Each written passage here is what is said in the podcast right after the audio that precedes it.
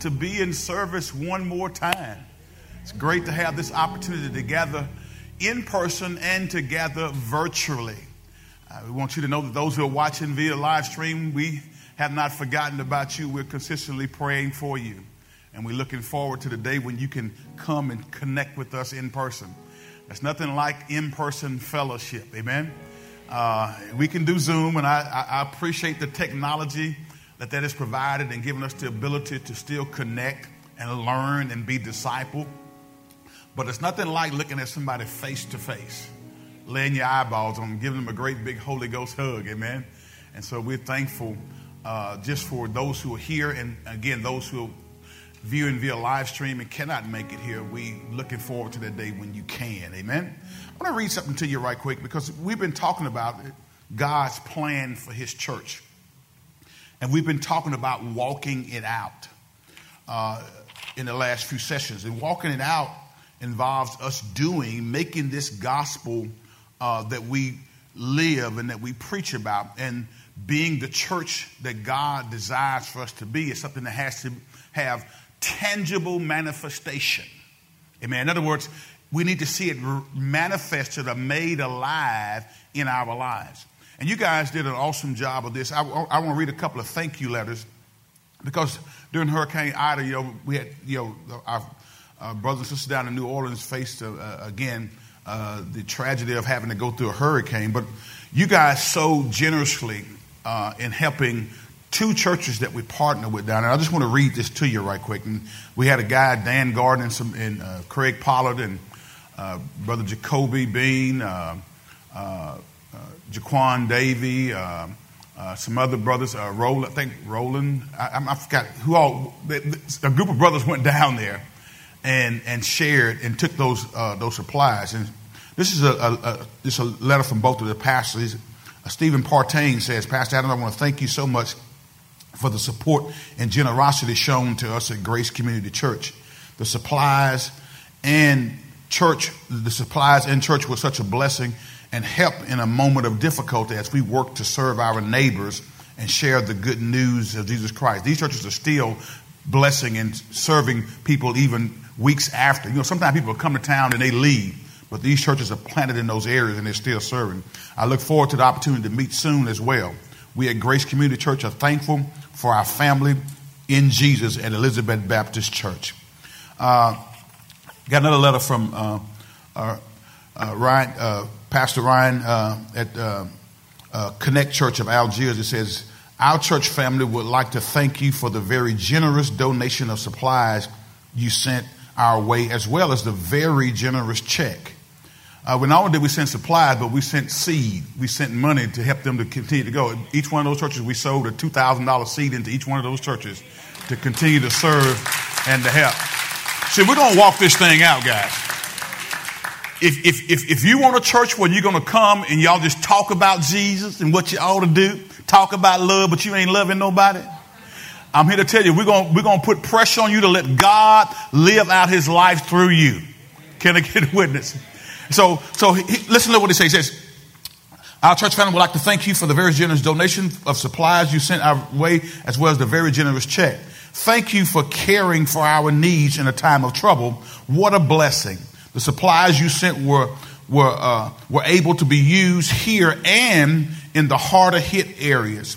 Please send our thanks and love to your entire congregation. Blessing. Let's connect Church of Algiers. So, guys, when we partner with other ministries, and, and helping them to do the work of ministry, that's just like us doing it too. Yeah. We had to take the stuff down there. But guys, what we, what we want to do and what we want to be about in this church is walking out God's plan for his church. We don't want to just keep teaching it. We don't want to just keep talking about it, but we want to, we want to begin to show and to personify God's love in our everyday living. Can I get a witness? Now, if you have your Bibles, guys, I want you to go with me to, back to Ephesians, the third chapter. This has been our base scripture. And while you're turning there, uh, I want to, if we real quickly, if you can find it, Brother Jake, I want y'all to remember these points of emphasis. We, we remember, I was reading these uh, each Sunday before we got these points of emphasis that I want you to remember as we've been going through our study on Sunday. But our study on Wednesday uh, we're coming toward the end of that of study of building a multi-ethnic church. And that study has been rich theologically and doctrinally because we understand after having studied the Bible that God's plan all along, Sherry, was to bring the different ethnicities into one body, to, to, to be, to, to, to show his manifold wisdom as compared to what Satan tried to do when he rebelled against God in heaven. God's manifold wisdom is on display when he brings his plan to fruition in the earth realm today. God's plan all along, we discovered, was to bring the different ethnicities into one body. And not just the universal church, because in order for this manifold wisdom to be on display in the world, the world has to see something. The world can't see the universal church, but they can see the local church. Can I get a witness? Now remember, as we go, went through this thing, I told you points of emphasis. Number one, we said racial diversity of churches is never to be the end goal. Biblical racial justice, reconciliation, and authentic unity are the end goals. I'll repeat that. Racial diversity of churches is never to be the end goal, but biblical racial justice, reconciliation, and authentic unity are the end goals. Second thing we want you to remember is pursuit of a multi ethnic church and likewise a multi ethnic Christian life must be firmly rooted in God's word. Racism is ultimately a spiritual problem. I was reading uh, an article the other day where there are people who are, are you know, uh, are, are, coming against school boards for teaching, a, teaching history as it was, saying that if you talk about the racism or the racist history of our country, it's going to make certain kids feel bad. I thought to myself, what are you talking about? It is history. And history, amen, is history. We need to look back and learn from it, but we don't need to whitewash history. Are y'all with me today? So, so, so again, pursuit of a multi-ethnic church and likewise a multi-ethnic Christian life must be firmly rooted in God's word. Racism is ultimately a spiritual problem. It will not be done away just with society's uh, formula for trying to bring people together. The third thing we say is, as history proves time and again, no earthly attempt relying on human effort can truly change the heart.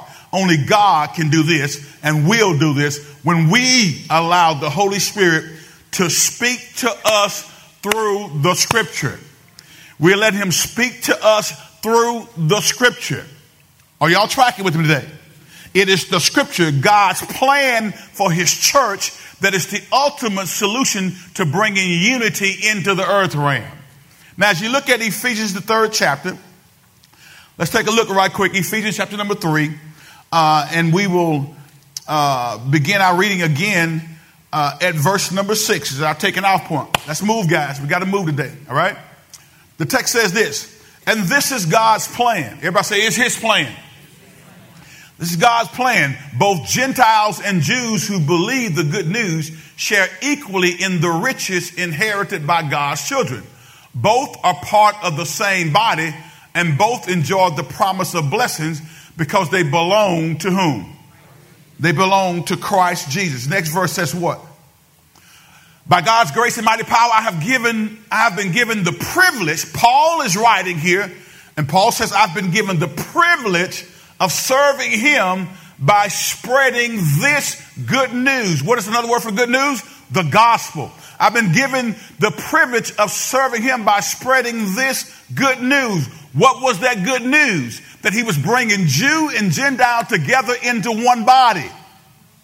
See, the cross of Calvary goes beyond just your individual salvation. There are, there are, there are results as uh, the, the, the, the, gospel, uh, uh, the crucifixion of Christ, his death, burial, resurrection, not only saves you, but it has, it has impact in society, in the way we live our lives. There is, there is, there's benefit to the, to the crucifixion beyond just us getting saved. The other benefit is that it brings us together into one body. God, by God's grace and mighty power, I have been given the privilege of serving him by spreading this good news. Next verse, let's read.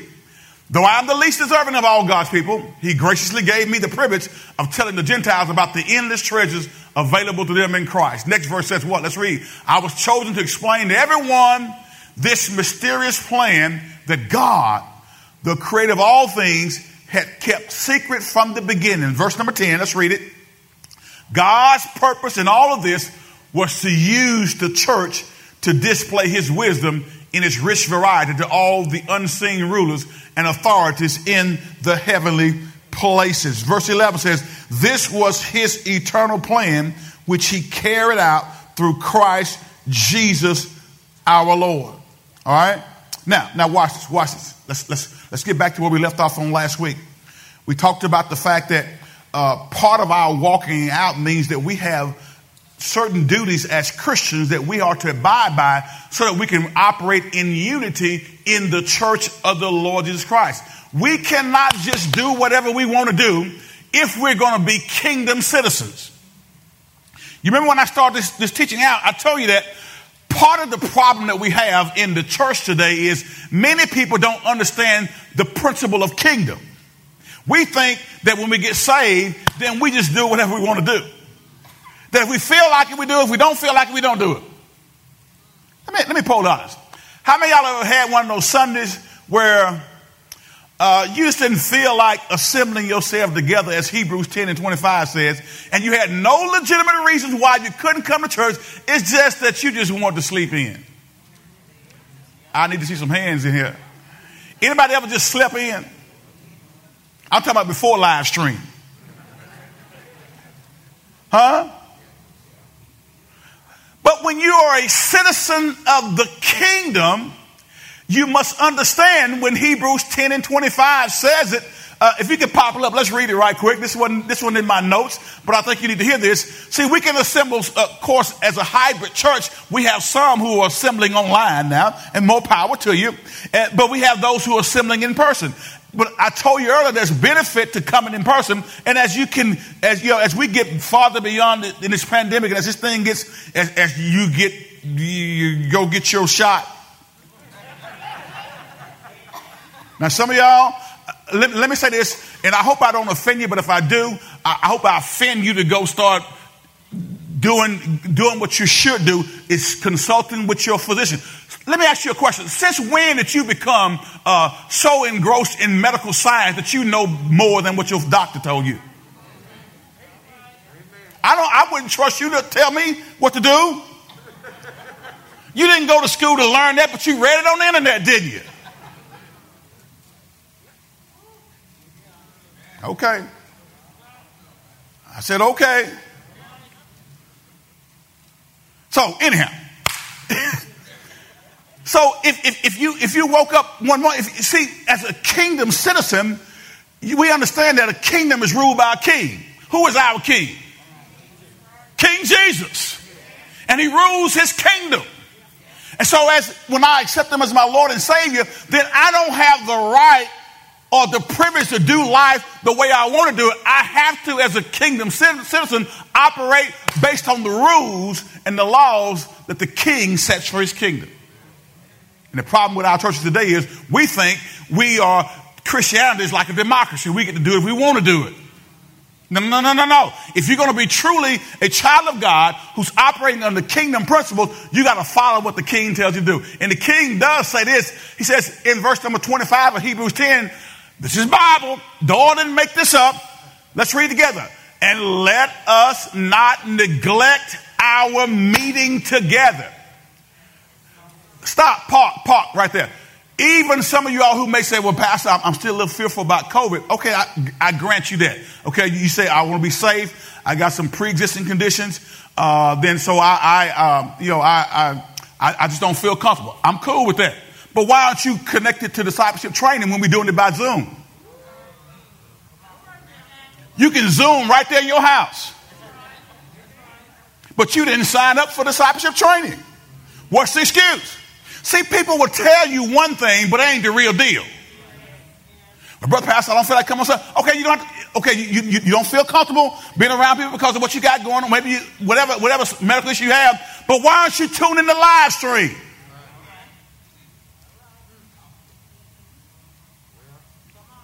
Hey, back up to what I said earlier. Okay, you say you love God and you want to you want to you want to be a part of God's plan for His church here at EBC, but why aren't you connected with our discipleship training?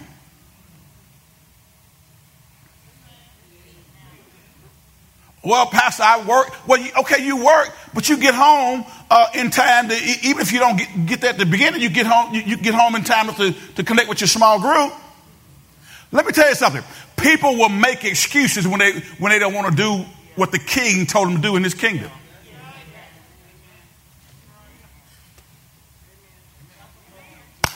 Can I talk to y'all like a pastor?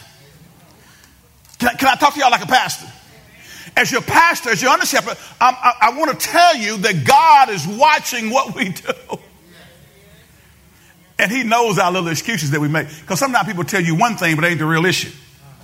I just told you, there's no, there's no excuse why you can't be connected. You say, well, brother pastor, I don't understand technology. Yes, you do. You all on Facebook, strolling, looking at every video on YouTube. But now all of a sudden you can't, I don't know how to do Zoom. You do, you're doing everything else. You Zoom for work. All right. So that's my little rant for, this, for you this morning. I want to encourage you as, as, as your pastor. I'm telling you right now, as your under shepherd, I have a responsibility to speak truth into your life. And if it hits you, if the shoe fit, just grow out of it. Don't wear it, grow out of it. And stop making excuses and let's get on with what God told us to do. Text says, and let us not neglect our meeting together as some people do, but encourage one another especially now that the day of his return is drawing near. He said, Let us not neglect our meeting together, as some people do, but encourage one another. That's what I'm doing today. I'm encouraging you. Y'all are here. You say, Pastor, you're preaching the quiet. I'm preaching the more than just you all. All right? Because some of y'all may be here today, but may, I may not see you for three months. So we got to get that missing spirit out of you. You know what a missing spirit is?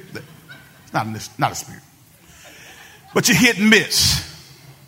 Because I want you to learn, I want you to grow, and I want you to walk this word out. I want you, more, even more so, guys. I want to see us, and we're going to get a chance to do this when we get to the end of the study. Is we're going to we're going to walk out what we're learning. No need in learning this stuff, and then we just put up on the shelf, and then don't walk it out. Everybody say, walk it out. So we're going to start walking out what it means to be a, a, church that's following the plan for his church, what it means to be a church that is that, that has uh, uh, people of all different ethnicities doing life together and showing the world that there is unity in Christ Jesus. So he says, don't forsake the assembly yourselves together. That's what KJV says. NLT says, and let us not neglect our meeting together as some people do, but encourage one another, especially now that the day of his return is drawing near. Now, guys, we said that uh, as we unpack the Christian duty, we talked about our duty to God, right? Can I get a witness? We said we got to give him our body, give him our mind, and give him our will. We have to give it to him because God will not touch your will. You have to yield your will to his. Amen? And we talked about our duties to governmental authority. Is that correct? We said that uh, we have a responsibility as kingdom citizens to obey those who have the rule and authority over as it relates to government. God created three institutions to operate in the earth realm the family, government, and the church. Those are the three institutions that God ordained in the earth realm, and they were all ordained by God for the benefit of mankind.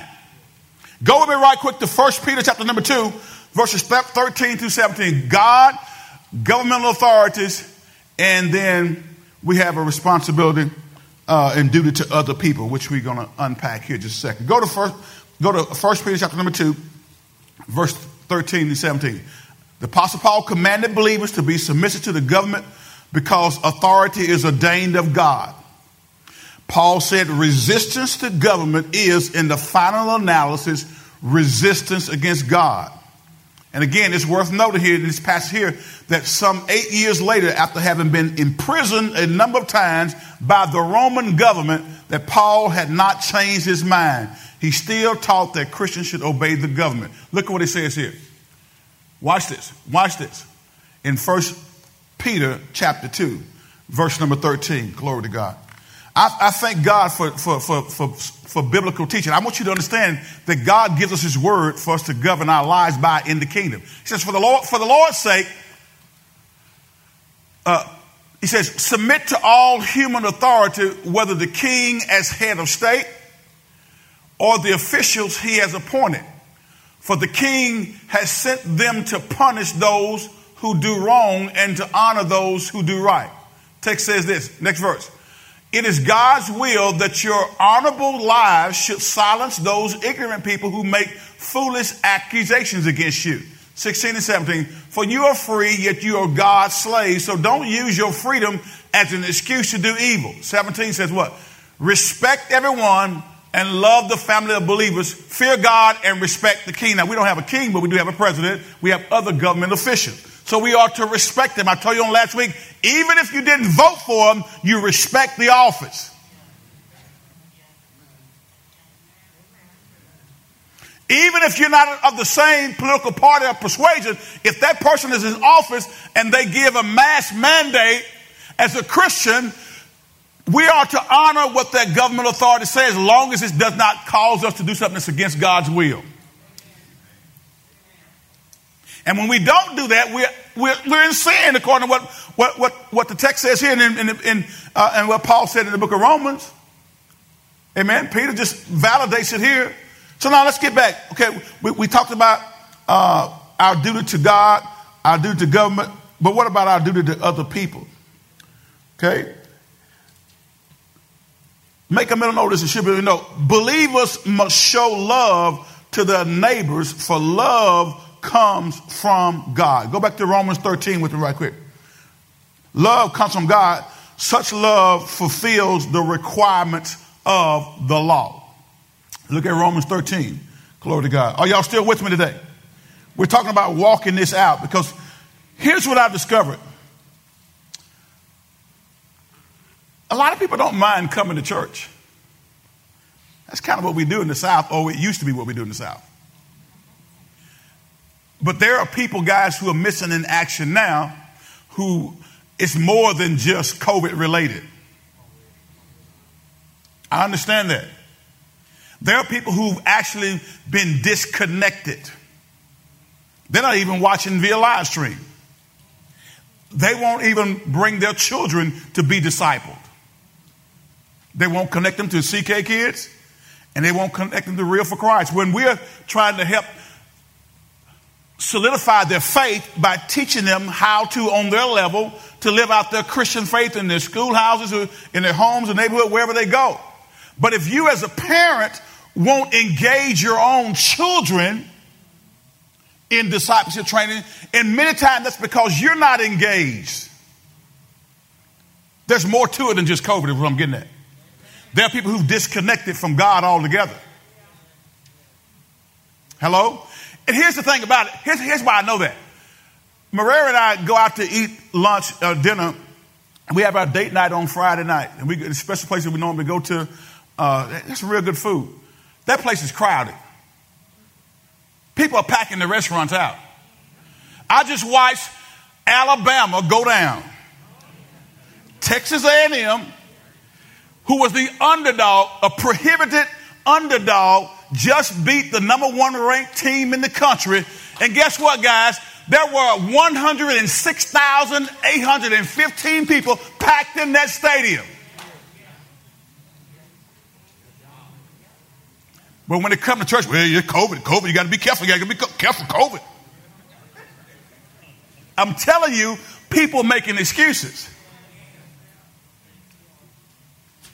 I'm looking at some of y'all. Some of y'all been up in them restaurants eating.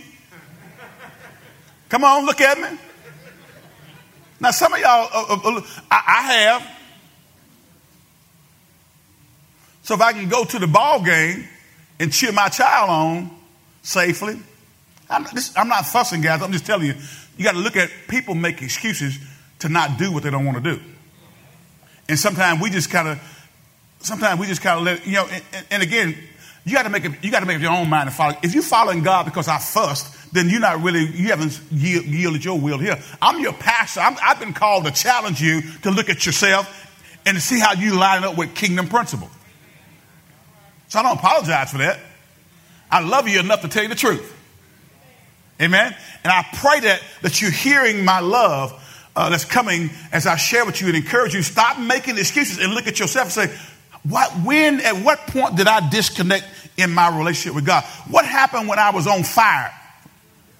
And I was, I was charged up and I wanted to do the will of God. And now I'm kind of laissez faire about it. All right? Now watch this, guys. Let's get back here. Go to Romans 13. Let's start reading at verse number 8. So we have a duty to each other. Let's, let's move. Owe nothing to anyone except your obligation to love one another.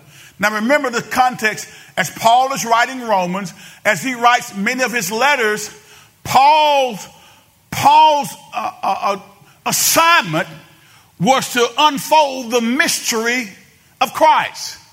Paul's assignment was to, to teach and to, to apostle and to shepherd over churches that he's bringing people of different ethnicities together into one body.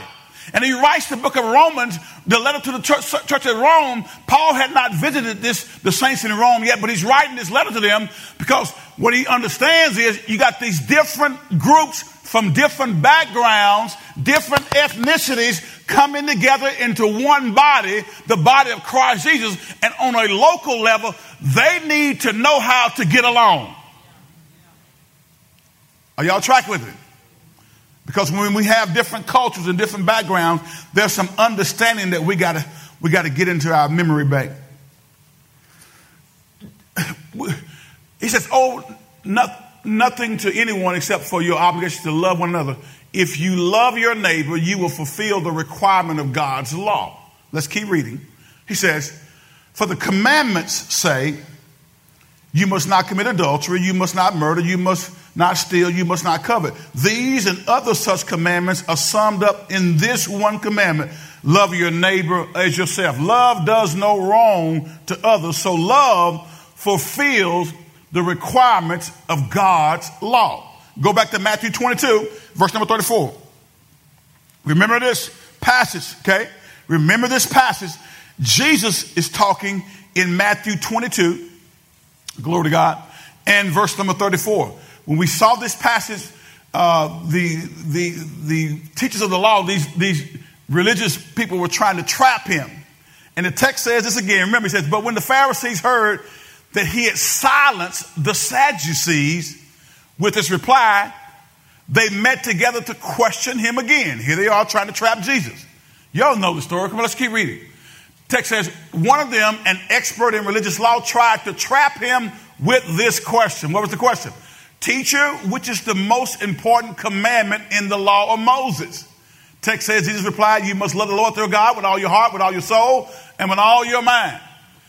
This is the first and greatest commandment. Now, notice what it says, because we're dealing with relationship, relational uh, interaction between people from different backgrounds, different ethnicities that have come together in the church. Okay? Y'all, get, y'all got me? And so, as we come together from different families of origin, different ethnicities, we have to have some principles and some guidelines on how we're going to do life together as members of the body of Christ. This is the first and the greatest commandment. Notice what it says in the next verse. A second one is what?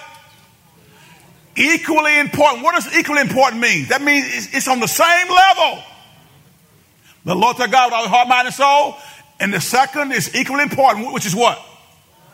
Love your neighbor as yourself. Verse number 40 says what? Let's read. The entire law and all the demands of the prophets are based on what? These two commandments. If you will do this, love the Lord your God with all your heart, mind, and soul, and love your neighbors yourself, if you do those two things, you will be clear and you will be on, on, on, on good ground as it relates to your Lord and Savior Jesus Christ. In other words, if, if I, what does it mean to love? Because some people don't know what it means to love. Have y'all had, have y'all ever been in a relationship with somebody who told you that they love you, but the action says something different? Uh, come on, come on, come on, back up, back up, back up. I, am not, not necessarily with the person you with now. Maybe, maybe, maybe the person you with now did some things that didn't show love.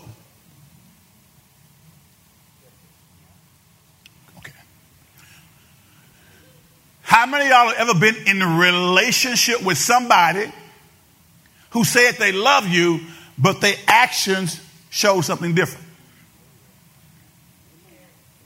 Love is an action word. Quit talking about love and let's start letting the love of God personify itself through us.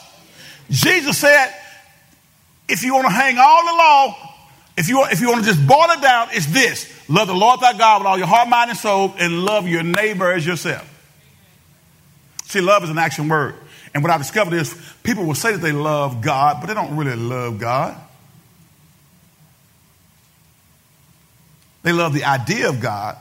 They even love the idea of going to heaven. They, they even love the idea of church, but don't really love God. Because, see, love will personify itself in its actions. Let me give you an illustration. Love will move when your fit flesh don't even feel like moving. I had a very uh, uh, little, I say somewhat comical incident, but sometimes stuff that's comical when you're married can be uncomical after a period of time.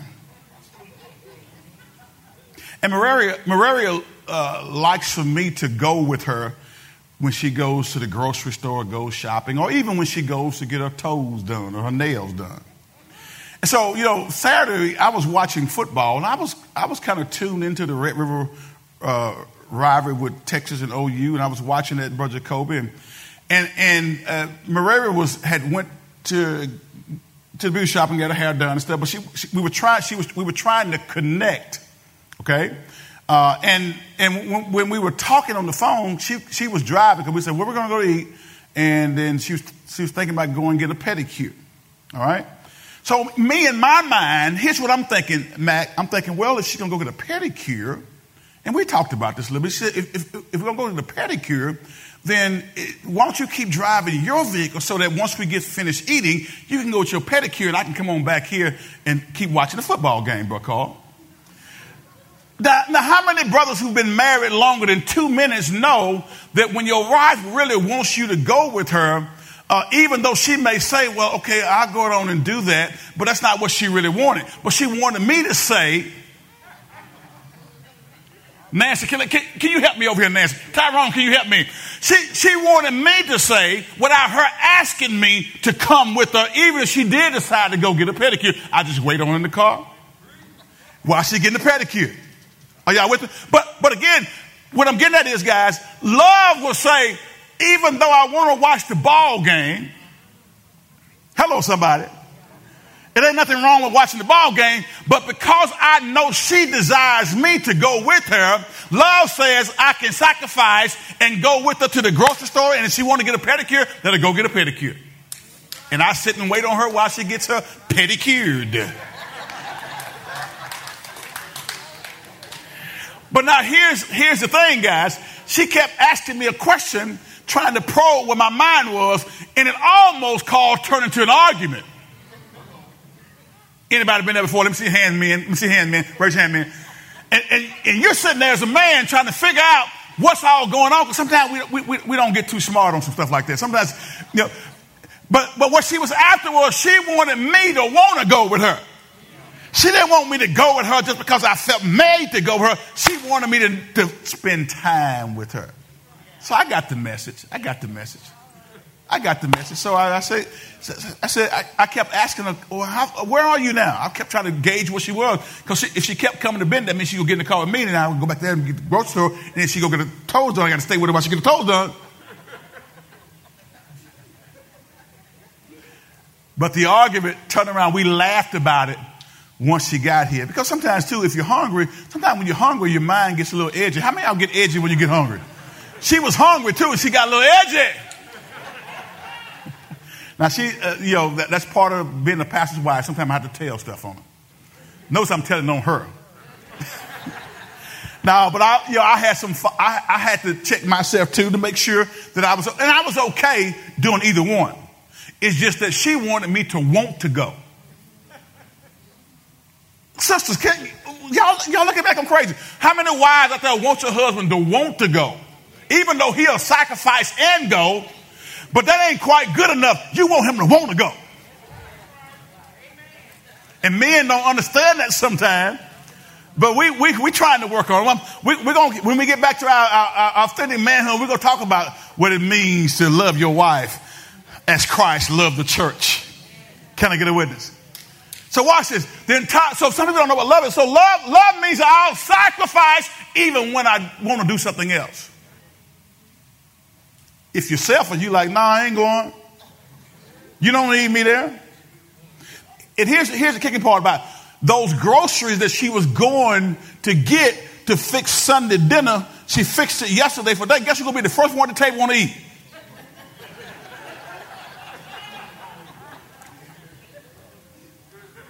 So if I'm gonna be the first one at the table that want to eat, and my wife can cook, I'm tell you, she's pretty and she can cook too. Are y'all with me? I ain't, I ain't playing either.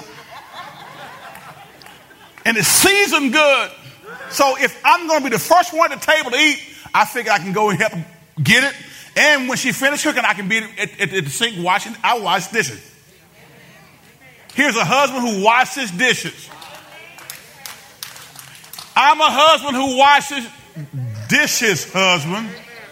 Don't eat and go sit down and start watching TV. She don't slave for three or four hours getting the dinner ready, and you can't wash dishes. I didn't mean this to turn to a marriage fellowship this morning. But I'm talking about love. See, we do Jesus the same way. We telling me we love him and we're not willing to sacrifice for him. The entire law and all the demands of the prophets are based on these two commandments. Love the Lord your God, all your heart, heart, mind, and soul, and love your neighbor as yourself. So, so, so let's let's let's let's let's, let's, let's, get back into talking about our duty to other people. Now, guys, we, one of the things that we learned in our in our in our book book study on building a multi ethnic church, and guys, this is some rich, rich study that we're doing. Uh, one thing we learned was, uh, I think it's in that seventh chapter, it's talking about the fact that Jesus' church is not a weekend event. And that's been the problem with a lot of Christians. They think Jesus' church is just a weekend event. I got to go to church. How about being the church? Instead of just going to church, let's be the church. Let's, let's let God's plan for his church be laid out in our, in our life. Let's begin to walk this stuff out. Jesus Church is not a weekend event, it's not a destination. The church is the identity of God's people.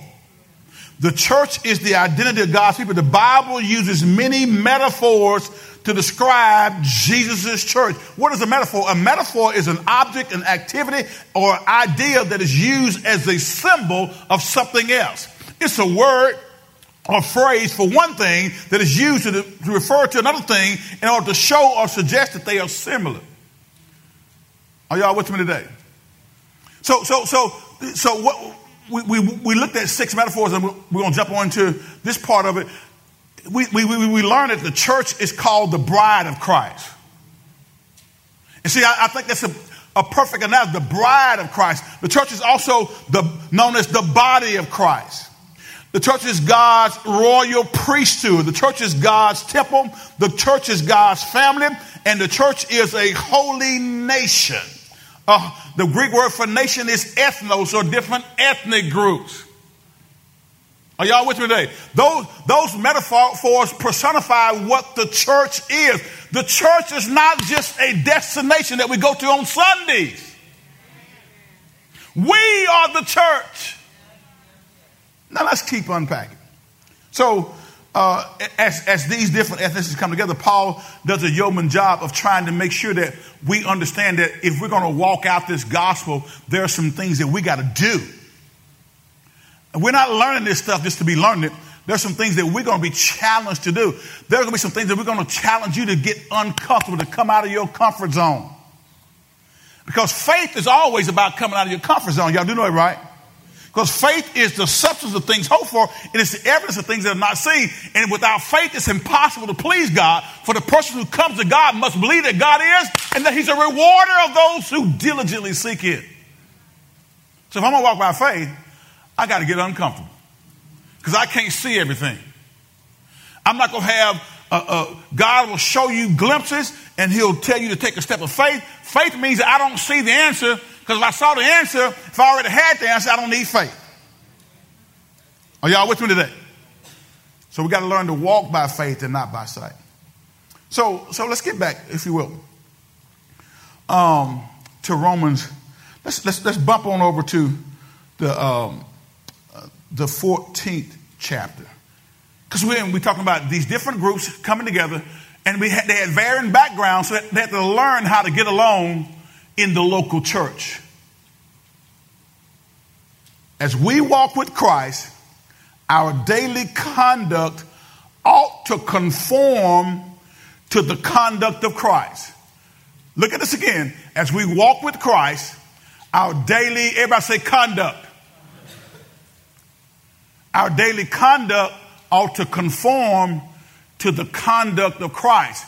We should begin to take on the family likeness. How many of y'all have been told you look like your mom or your daddy? Huh? From a physical appearance. How many of y'all have been told that you act like your mom or daddy? Sometimes for the good, and sometimes for the not so good. All right? We should begin to take on the, our family likeness. If we're part of the body of Christ, we're part of the family of God, that should be walked out. Sister Lou in our everyday life. People to look at us and tell that there's something different about us because the love of God is being, uh, uh, being exuded out of us on a daily basis we should begin to take on the family likeness. Now, uh, uh go, go over to, again, Romans 14, um, uh, verse number one. In keeping with this, Paul said strong Christians need to give consideration to their weaker brothers and sisters so that they do not offend or injure them. Now, remember, the, the Jerusalem church council in Acts the 15th chapter where they came together because there were some issues that would have to be resolved as the, the Jews and the Gentiles were coming together in this one body. And they, they came to a compromise on some things. Okay, there's some things we're going to keep as, as, as Christians with a primary Jewish background, and there's some things we're going to keep as uh, Gentile believers who didn't have a Jewish background. And there's some things that we're going to let go, like requiring people to get circumcised. And there's some things we're going to let go over here, not, not eating certain type meat of, the blood of, of a meat that been uh, from an animal that had been strangled and some other things that they had to stop doing that were immoral. Are you, are you following me there? They came, the Jerusalem council solved those issues so the church, now they, I said they solved, they made a ruling, but they still had to work this stuff out when they went back. And you still had some stuff happening uh, in the church all along as Paul wrote uh, in his various letters to the churches. But Paul was given the assignment to build multi-ethnic churches. So we don't apologize for teaching God's plan for his church. Because we discovered, Paul said in Galatians 3 and 8, that, that, that the gospel was preached aforetime to Abraham, saying that you're going to be the father of many nations, of many nationalities. So even though God had to choose a family unit to come through to bring the Savior, that's the Jewish nation, the nation of Israel, Jesus came through 42 generations to be born, but that was not his plan from the very beginning. His plan from the very beginning was to, to, to the Jew first and then to the Greek or the Gentile. In other words, all of us come together in one body. Let's read here. So if we all come together in one body, there are some things that we got to take into consideration as we try to do life together. So Paul here uh, uh, said strong Christians need to give consideration to their weaker brothers and sisters so that they do not offend or injure them. Now, watch it. Let's read together. He says this accept other believers who are weak in faith. Watch this. And don't argue with them about what they think is right or wrong. Now, on the surface, if you don't read this in context, if you don't know what he's talking about here, you'll start to say, well, well, Pastor, didn't he just not say don't argue with people about what they think is right or wrong. So whatever you think is right or wrong is okay. Remember, I told you, as Christians, we live under the kingdom principle. And the king, which is Jesus, gives us the laws by which we should operate. Jesus and his word are what? One and the same. I quote it all the time. In the beginning, what? And the word was with God, and the word what? was God, and the word became what? Flesh and dwelt among men.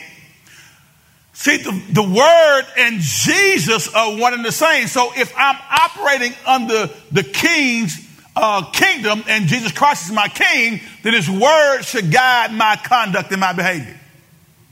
He was not saying issues of morality here. He was talking about things that, that, that were of uh, uh, what we would call errors of liberty. Watch what it says, except other believers who are weak in the faith and don't argue with them about what they think is right or wrong. Look at what he says here, next verse. For instance, for instance, everybody say for instance. For instance, one person believes it's all right to eat anything. Now watch this. That's the Gentile believers who now into this body of Christ, who've gotten saved, and they come to the body of Christ not having the dietary restriction that the Jewish Christians who in the body of Christ had. Are you with me today? For instance, one person believes it's all right to eat anything, but another believer with a sensitive conscience will eat only what? Vegetables. If you are a vegetarian, more power to you, but that don't mean you're more saved than anybody else. Next verse, let's read. Those who feel free to eat anything must not look down on those who don't.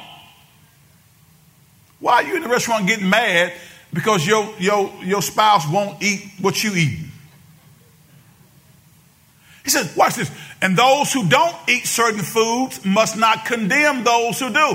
For God has what? Accepted them. Now, listen, this, this, this, this verse should give, should come to you with a more enlightened understanding of what he's talking about here because we understand the context of Paul's writing because Paul is writing to encourage Jew and Gentile, they have to be one in Christ. And they came from these different backgrounds, and he wanted to promote unity in the church. Y'all tracking with me? Because notice what he says here, guys. Keep reading. Uh, God has accepted each, each one, whether you eat or not. He says, who, who are you to condemn someone else's servants? Their own master will judge whether they stand or fall, and with the Lord's help, they will stand and receive his approval. Next verse says what? In the same way, some think one day is more holy than another day, while others think every day is alike.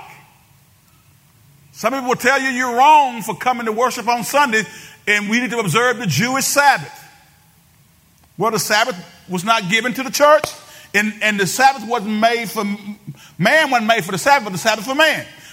Look at what it says. While others think every day is alike you should each be fully convinced that whichever day you choose is what? Now, I need y'all to read that again now, okay? Let's read it again. In the same way, I need y'all to read with me. Let's go. Let's go. In the same way, some think one day is more holy than another day, while others think every day is alike. You should each be fully convinced that whichever day you choose is acceptable. But I want to ask you a question. Who do you think will think, as this church, the early church came together, who was thinking that, that, that one day is more holy than another day? Who, which, which group? Jews or Gentiles? Jews were. Because they had been accustomed to that all their life, that the Sabbath, Jewish Sabbath on a Saturday, and that day was more holy than other days. He says, You should each be fully convinced that whichever day you choose is acceptable. Look at the next verse. We're talking about getting along, talking about unity in the church. Those who worship the Lord on a special day do it to honor him. Those who eat any kind of food do so to honor the Lord since they give thanks to God before eating. And those who refuse to eat certain foods also want to please the Lord and give thanks to God. Next verse, let's read. For we don't live for ourselves or die for ourselves. If we live, it's to honor the Lord, and if we die, it's to honor the Lord. So whether we live or die, we belong to whom? Next verse, let's read. It says what? Christ dies and rose again for this very purpose, to be Lord both of the living and of the dead. Text says this. So why Come on now. So why do you condemn another believer? Why do you look down on another believer? Remember, we will all stand before the judgment seat of Christ. Now notice he is not talking about issues of morality. Whether or not you commit adultery or not, whether or not you lie, those things are wrong. And we ought to, we ought to address our fellow believers when we know they're involved in those things, whatever it may be. But he's talking about these issues. Notice what he says here. So why do you condemn one another, another believer? Why do you look down on another believer? Remember, we were all standing for the judgment of Christ. Next verse.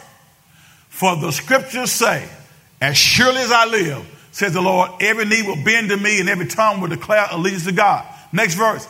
Yes, each of us will give a personal account to God.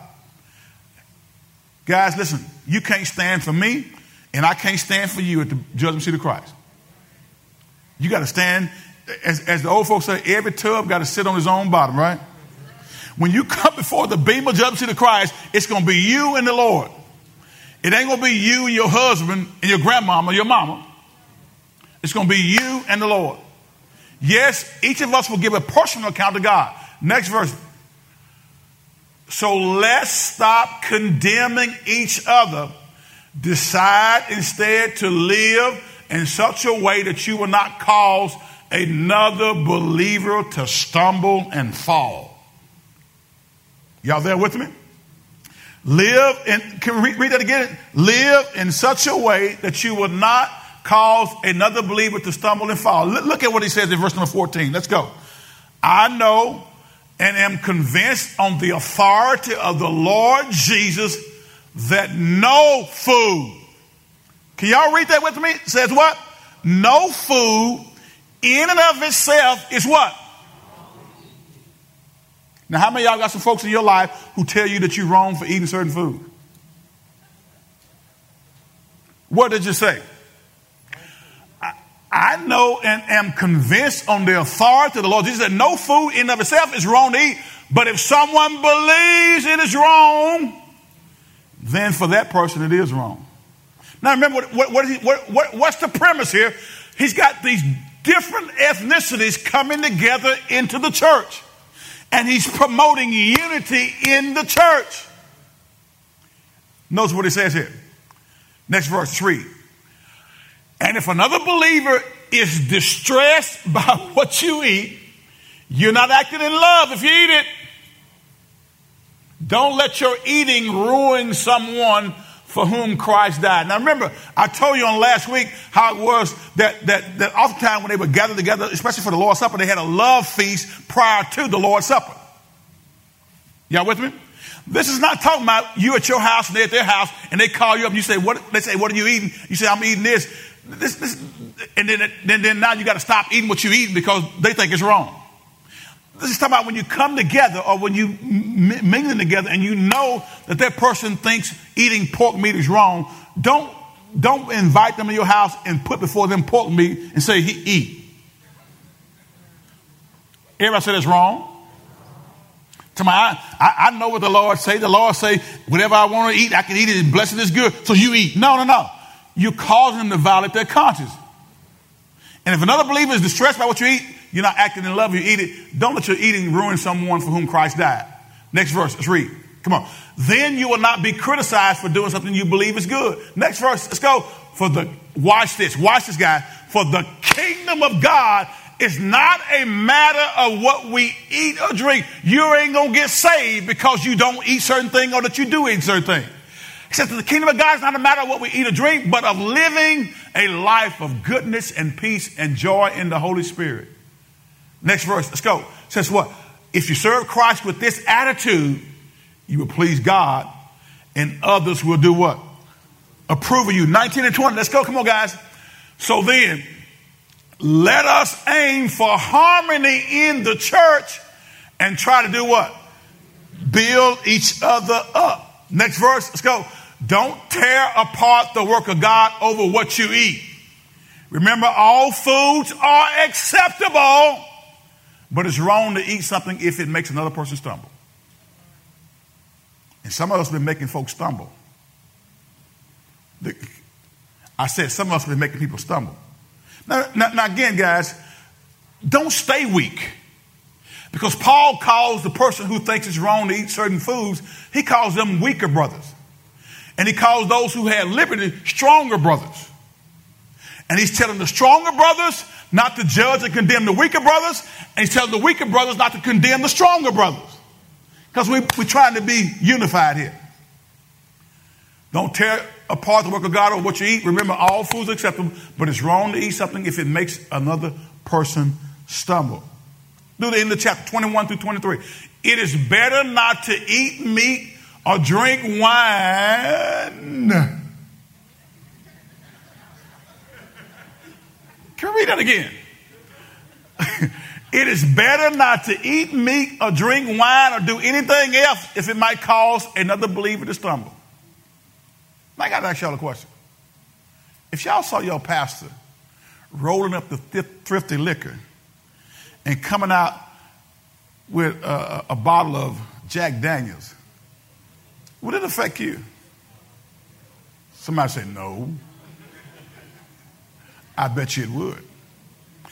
If you saw your pastor rolling up on the street and going over to the weed man's house,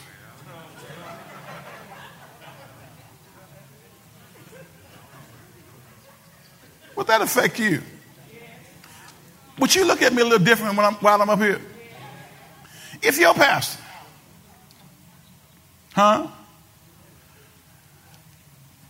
was out there at a club bumping and grinding, all up on the back of somebody doing this.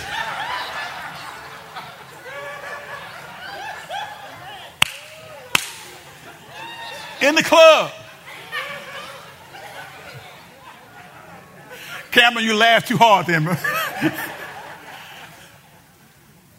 if you were in that club and you saw your pastor, like one coach here just recently, bumping and grinding on some woman who's not his wife, and then you came up here on Sunday morning, open your Bibles,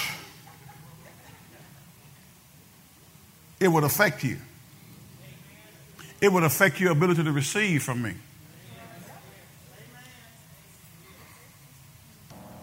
It is better not to eat meat or drink wine or do anything else if it might cause another believer to stumble. People debate about whether or not Christians can drink, and I, I, I, would, I would argue that just based off of the scripture, if you're going to live and be God's best, I think it's best to abstain. Because I don't want anybody to not come to Christ because of me.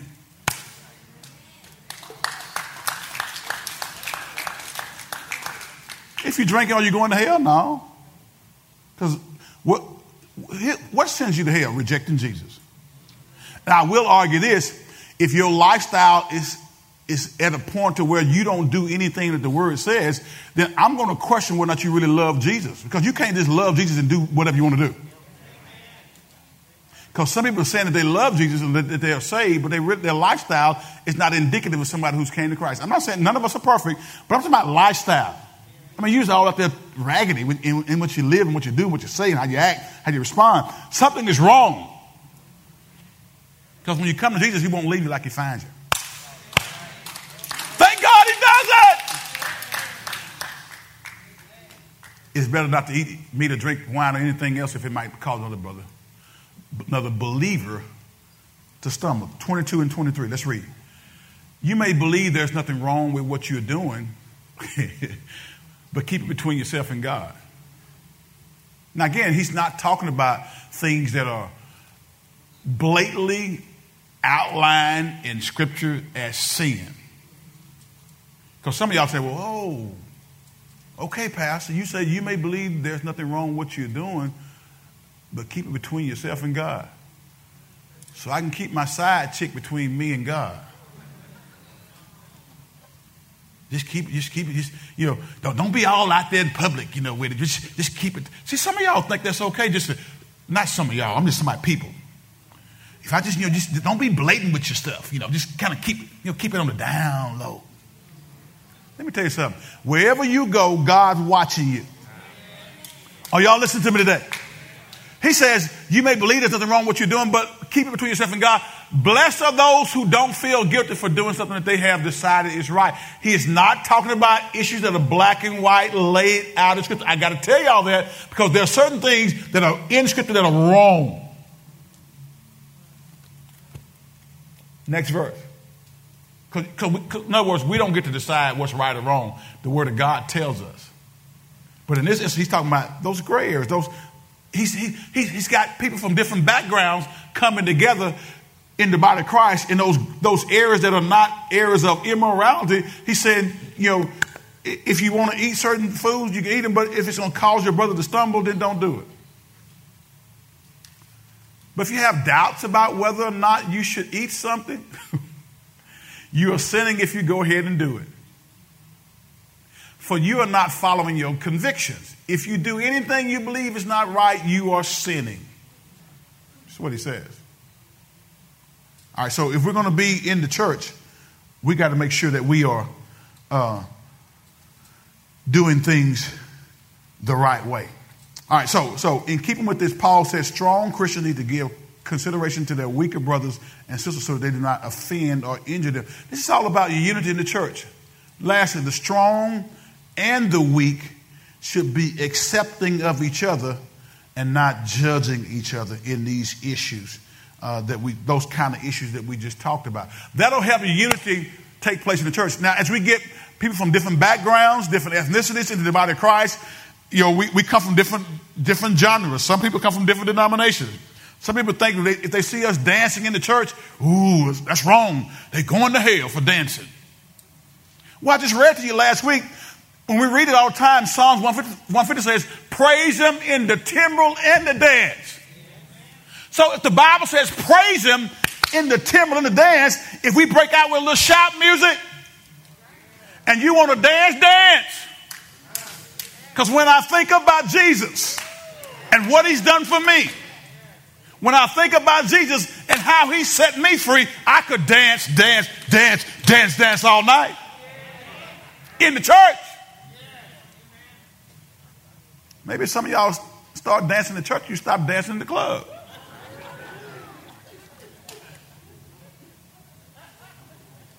With your bodysuit on.